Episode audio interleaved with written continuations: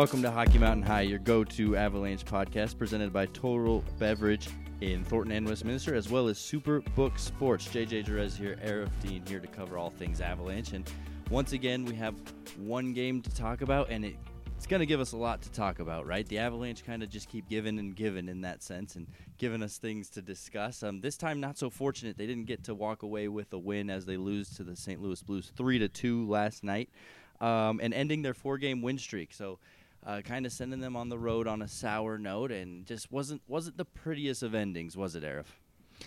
No, definitely wasn't. They, I mean, it was an exciting ending, and it kind of felt like, oh boy, this is going to be a good one. But the Avalanche had a power play, then it became a two man advantage, then it became the rarefied thing that is the three man advantage, and they were unable to get that goal. But disappointing ending, but all around fun, entertaining hockey game. Yeah, I mean, it took them a while to get going, but that's just a testament to you know, I guess how maybe ready both of these teams were. You know, St. Louis has been waiting for for that moment since last spring, right? And uh, you kind of felt it. It was just a good back and forth hockey. Not not many goals, not many, not either team willing to bend, and then you finally saw some uh, action there in the second period. But yeah, really the six on three, well, what started as a five on three, turning to a six on three, and ultimately not being able to score a goal really has to be the focus of the conversation because not only do you expect to score that when you're, you know, cheering for a hockey team or on a hockey team, you have a three man advantage. It, it, should be significant enough to at least bury one. Um, but I think the real conversation and my thought, I guess, gets steered this direction, and that is simply comparing to last year, right? I can't help but think that the team of last year absolutely 100% scores on a 6 on 3. Not only that, they had that little element of magic to them where they were able to convert on those kind of end of the game, last second buzzer beater comeback stories, right?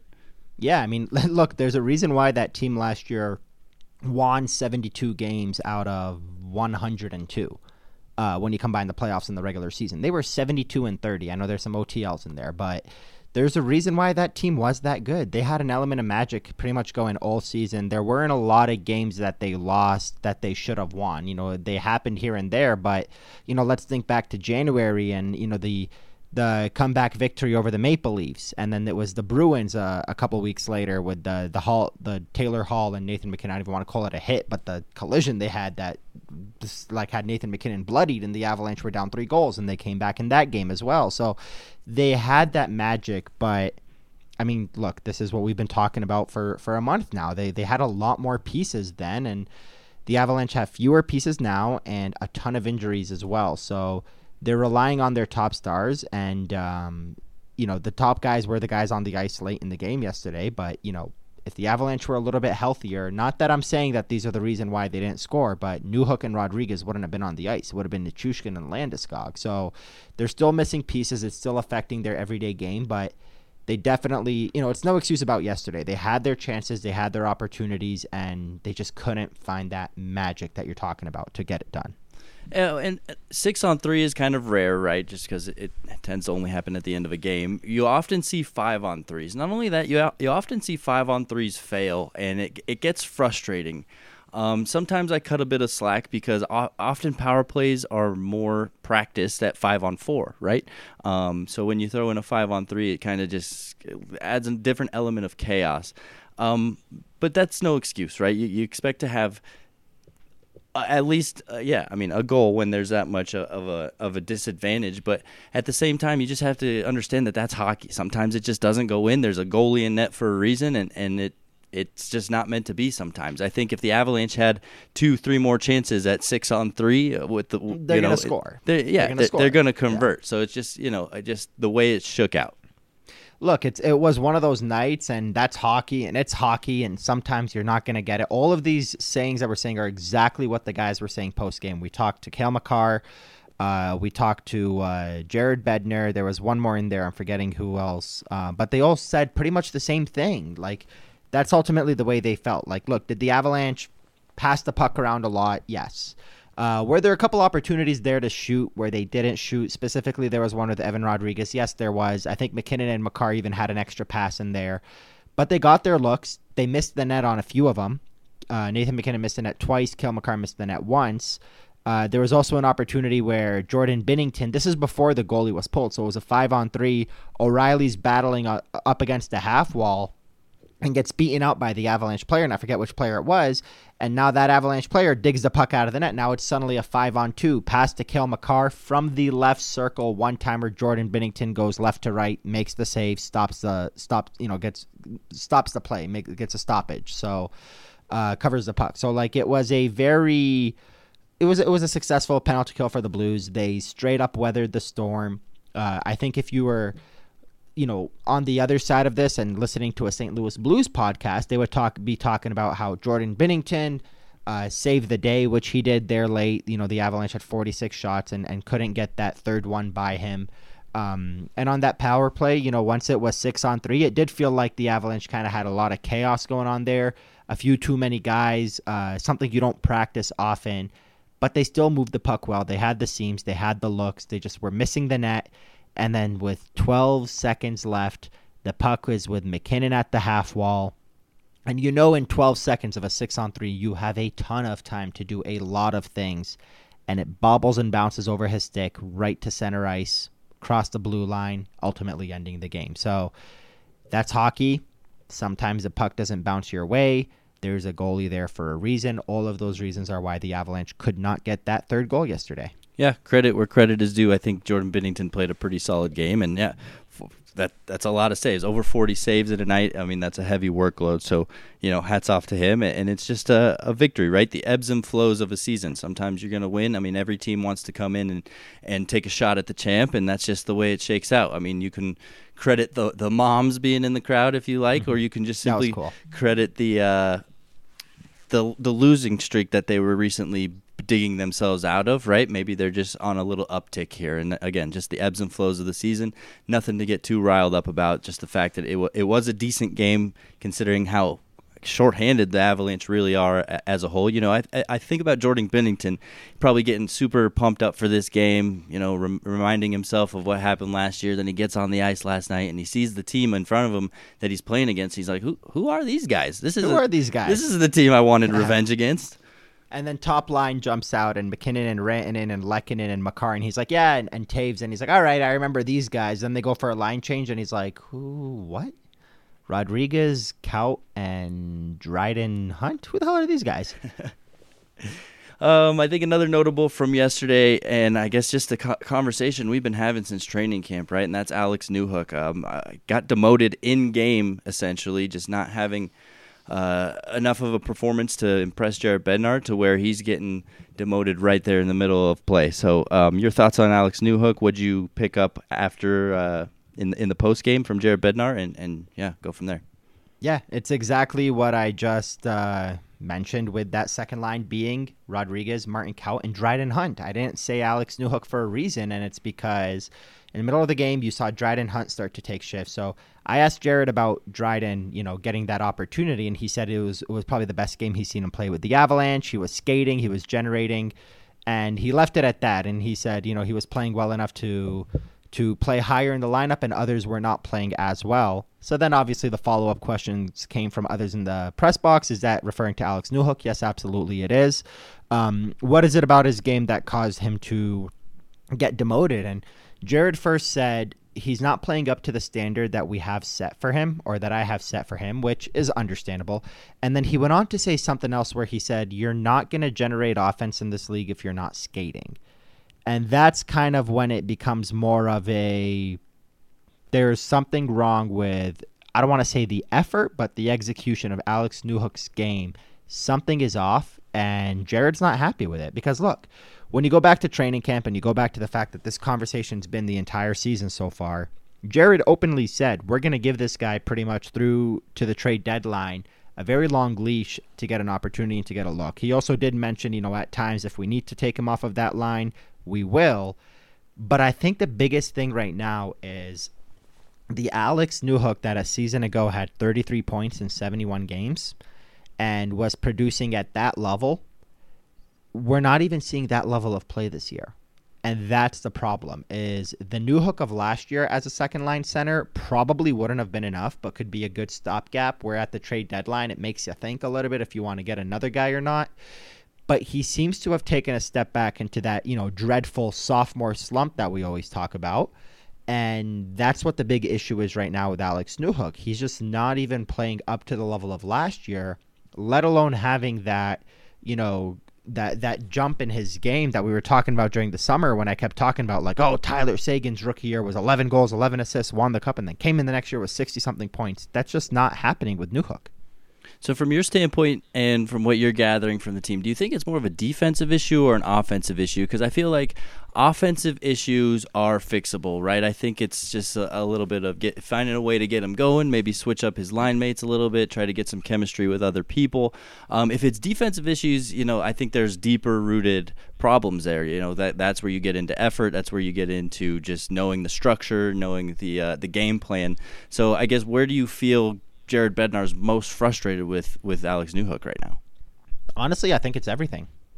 Like simply put, and I know that's a that's a very easy answer, but it's it's the right answer because right now, Newhook is at an age and at a level in his career and at a place in his career, I should say, where he's not the full, well-rounded player he will be later on he's still kind of learning the ropes or learning the ropes of a lot of the things that you and I that you just mentioned in terms of the defensive side of the game, learning the structure and all that. He's a young upstart, offensively gifted forward that will eventually, hopefully, you know, you would hope that his his uh, development goes this way. He will become a more well-rounded player. Well, the problem is right now, he's not producing that offense. He still isn't up to speed with that defensive side of the game. So he's ultimately bringing pretty much nothing to the table. As as as messed up as that sounds, that's what it is. He played 13 minutes and 13 seconds yesterday, but he only played 13 shifts. And I don't know why with Alex Newhook, his shift averages are always up in the one minute mark. Is it because he's getting hemmed in his own zone? Like Cale Makar's got a 102 average per shift, but Cale Makar was out there for two, three minute long shifts at the end of the game and things like that. And also, it's friggin' Cale Makar. But Alex Newhook, his shift length at one minute and one second says to me that he's getting hemmed in his zone. And I, I can't pinpoint for sure if that's the case, but you have another guy in Dryden Hunt, 14 shifts, only 9 minutes and 34 seconds. So his shift length was 20 seconds less than what Newhook had. He played two and a half minutes on the power play. You know, a lot of that in the last minute of the game when he was the extra attacker. So the last 57 seconds is, is subtracted from that. Doesn't play much shorthanded.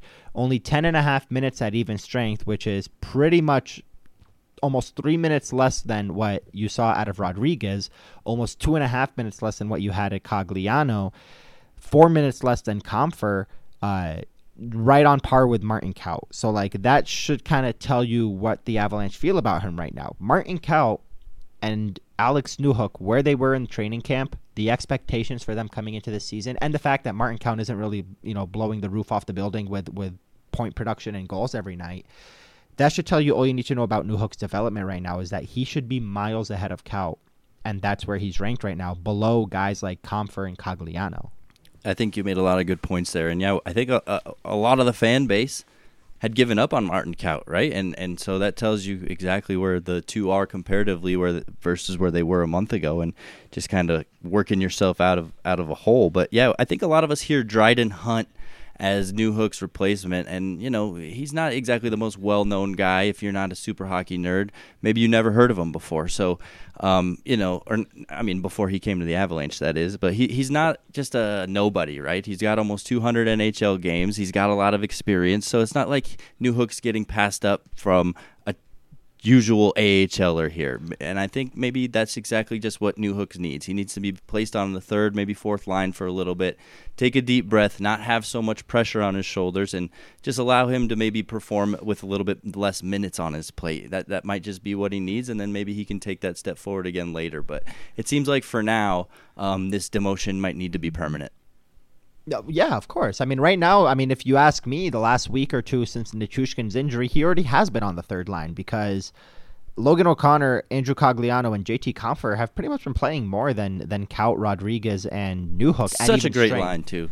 Sorry yeah, it's such you. an awesome line. Yeah, yeah, no, for sure, because that's uh, that's you and I talked about it yesterday. Like Compher between Cogliano and O'Connor. The reason why that line works so well is because Compher is just replacing Darren Helm from that lovable fourth line that they had in the playoff run last year. So there's just he was already pretty much playing on the third line as soon as Nichushkin went down, and now where do you put him? because you're not breaking up the Compher unit. If he's not playing with Rodrigues and Kaut, then where are you playing this guy right now? Something's off about Alex Newhook, and I know we're only a month into the season, and it's you know the Avalanche are eight, five, and one, so they've only played 14 games. I'm not by any means writing him off right now, but given the way that the injuries have shaken out with this team, the fact that you have Martin Kaut on what you would call your second line, and Evan Rodrigues is friggin' centering that line, and uh, Cogliano and O'Connor are both third liners slash second liners because Helm is injured and, and like three other guys are injured, so they're no longer considered the fourth line. They're more of a top nine line right now.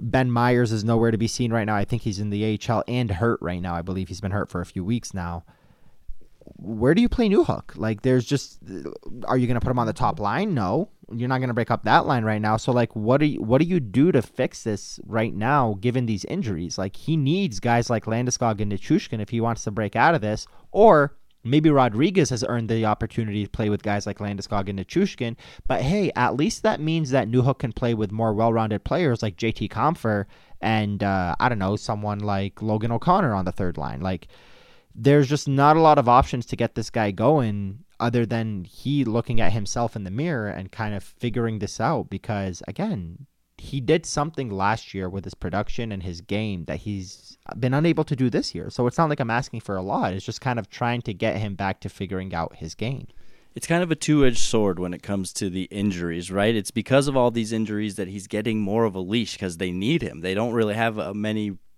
replacement options, but it's also these injuries that's placing more pressure on him, giving him a bigger role, um, and everybody demanding more out of him right now. So, um, yeah, we'll see how that develops, but it's been a conversation this entire season so far. So, um, you know, hopefully it doesn't get to the point of he gets demoted so far. He's in Loveland for a few games, but hey, if that's what he needs to wake up, that might just be what he needs. Yeah, I mean, look, it's it happened last year, and and he's still young. He's still a sophomore in the NHL. I know he played a little bit in 2021 there late in the season, but he's still a sophomore in this league, and and if that's what it takes, that's what it takes. Probably not until the injuries are, are a little more stable. Yeah, though. yeah, yeah, yeah, a little bit. I mean, you already have right now Jayson Megna's playing 715, and Let's go back to that Sampo Ranta conversation we had the other day. Not to dig too deep into it, but yesterday he played five minutes and 21 seconds. So again, I don't think this team believes in Sampo Ranta as anything more than a plug and play guy because we're five deep in our depth chart because of injuries. We'll get more into that in a second, but first, guys, we got to take a break for Superbook Sports, and you know they're excited for all the fall sports going on right now. I mean, a lot of stuff, a lot of action, a lot of fun. You even got college basketball in full swing now. You got college football, the World Cup, ho- hockey, of course, and NBA and NFL. So go to Superbook Sports because they are bringing Vegas style wagering to the palm of your hands, and now they'll match 100% of your first bet up to $1,000, no matter if the bet wins or loses. So you don't have to be at the stadium this fall to enjoy all those amazing sports Visit superbook.com or download the Superbook Colorado app right now and start getting in on all the action. Visit superbook.com for terms and conditions.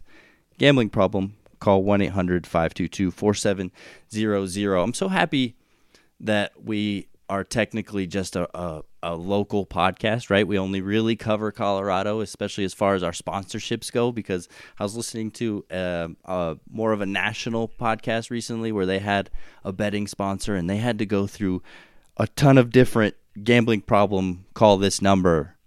Like they had like four oh, yeah, or five. It's like uh, if you're in Michigan, Ohio, this, this, this, call this number. Yeah, this, this, this, exactly. call the gambling hotline. And like the guy just goes, and I'm just like, okay, I need to forward through this. like it gets a little out of hand there. Uh, hopefully ours is a little more tolerable. People aren't just like skip, skip, skip. Um, but who knows? That's the power of podcasting. Um, but yeah, you, you talked about Sampo Ranta a little bit, and uh, the Avalanche did call up Anton Blidh today. So, uh, what do you read into that? I know there's still some cap management going on. They did call uh, reassign a few other guys to Loveland as well, but do you see uh, a simple switch for Ranta and Blidh here? I think so. I mean, that would that one would make the most sense. Having Megna, Blidh, and I, I guess Dryden Hunt or Alex Newhook, we'll see um, having that as your fourth line makes a little bit more sense. Like, look, Sampo Ranta playing five minutes and 21 seconds isn't going to do jack for you. Absolutely not. It's the same thing with Martin Kaut. Like if the Avalanche had a healthy Nichushkin and Landeskog, Martin Kaut wouldn't be doing anything right now. He would be playing on the fourth line with Megna and whoever, uh, and Cogliano or something, playing five or six or seven minutes. And at that point, I would say, you know what, Anton Blidh is is better suited for that type of role. So. Um, again, Blidh similar to Ben Meyers, who again is hurt right now, which is why he hasn't been called up. I would assume he would have been called up by now if he was healthy. Uh, but Anton Blidh, Ben Meyers, the third guy being Lucas Sedlak, who's now gone off of the waiver wire. Uh, those are the guys that early in the season just weren't doing what you had thought, and the expectation for them wasn't being met from early in the season. That they need to get another go. So here's the second chance for Anton Blidh to prove that he could be similar to what Nico Sturm or Nicolas Aube-Kubel were last year. Whenever Ben Meyers gets healthy, you hope that he'll get that opportunity to come in and be a point producer, a 30, 35 point guy. And um, Sampo Ranta, they just they don't believe in him. I, I I can't say much about him because it reminds me of pretty much every conversation we've had about Martin Kaut before training camp this year. It's just you know things could turn around in the future for for Sampo, but right now on this team, this many injuries, and he's playing five minutes and twenty one seconds, and Alex Newhook gets demoted, and it's Dryden Hunt getting the the the, the promotion. It's not Sampo Ranta, so. Uh, I just I don't see a use for him in the lineup right now with this team. I, I see that call up and I kind of just see the Avalanche like, man, we got to do something. Let's just give another guy a shot, even though he's not doing amazing. I mean, Anton Blidh in 12 games with the Eagles so far, he's got uh, four goals and no assists. So um, yeah. nothing uh, that's you know going to throw you back in your seat and say, wow, we need to call this guy up. But I think they're just they're just looking for answers. They're looking for options. They're they're trying different things because at this point, that's all they really can do. Just try to figure out how to keep getting wins one by one and um, you know wait till the till the day that you're a little bit more healthy. Yeah, I mean, and look, they signed this guy for a reason. There's obviously a part of his game that they like. It's it's wild to me that he's only played one game. It feels like he's been in for a little bit more than that. I think it's just because we've talked about him so much. But they signed him for a reason. They didn't sign him to be a point producer. They signed him to be again.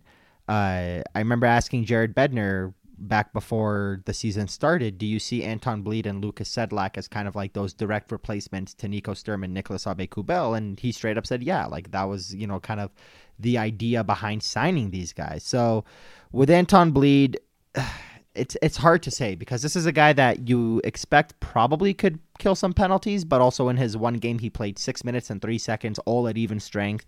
Uh, in a game that went to overtime, the one against the Jets. So just not a lot of ice time for that guy.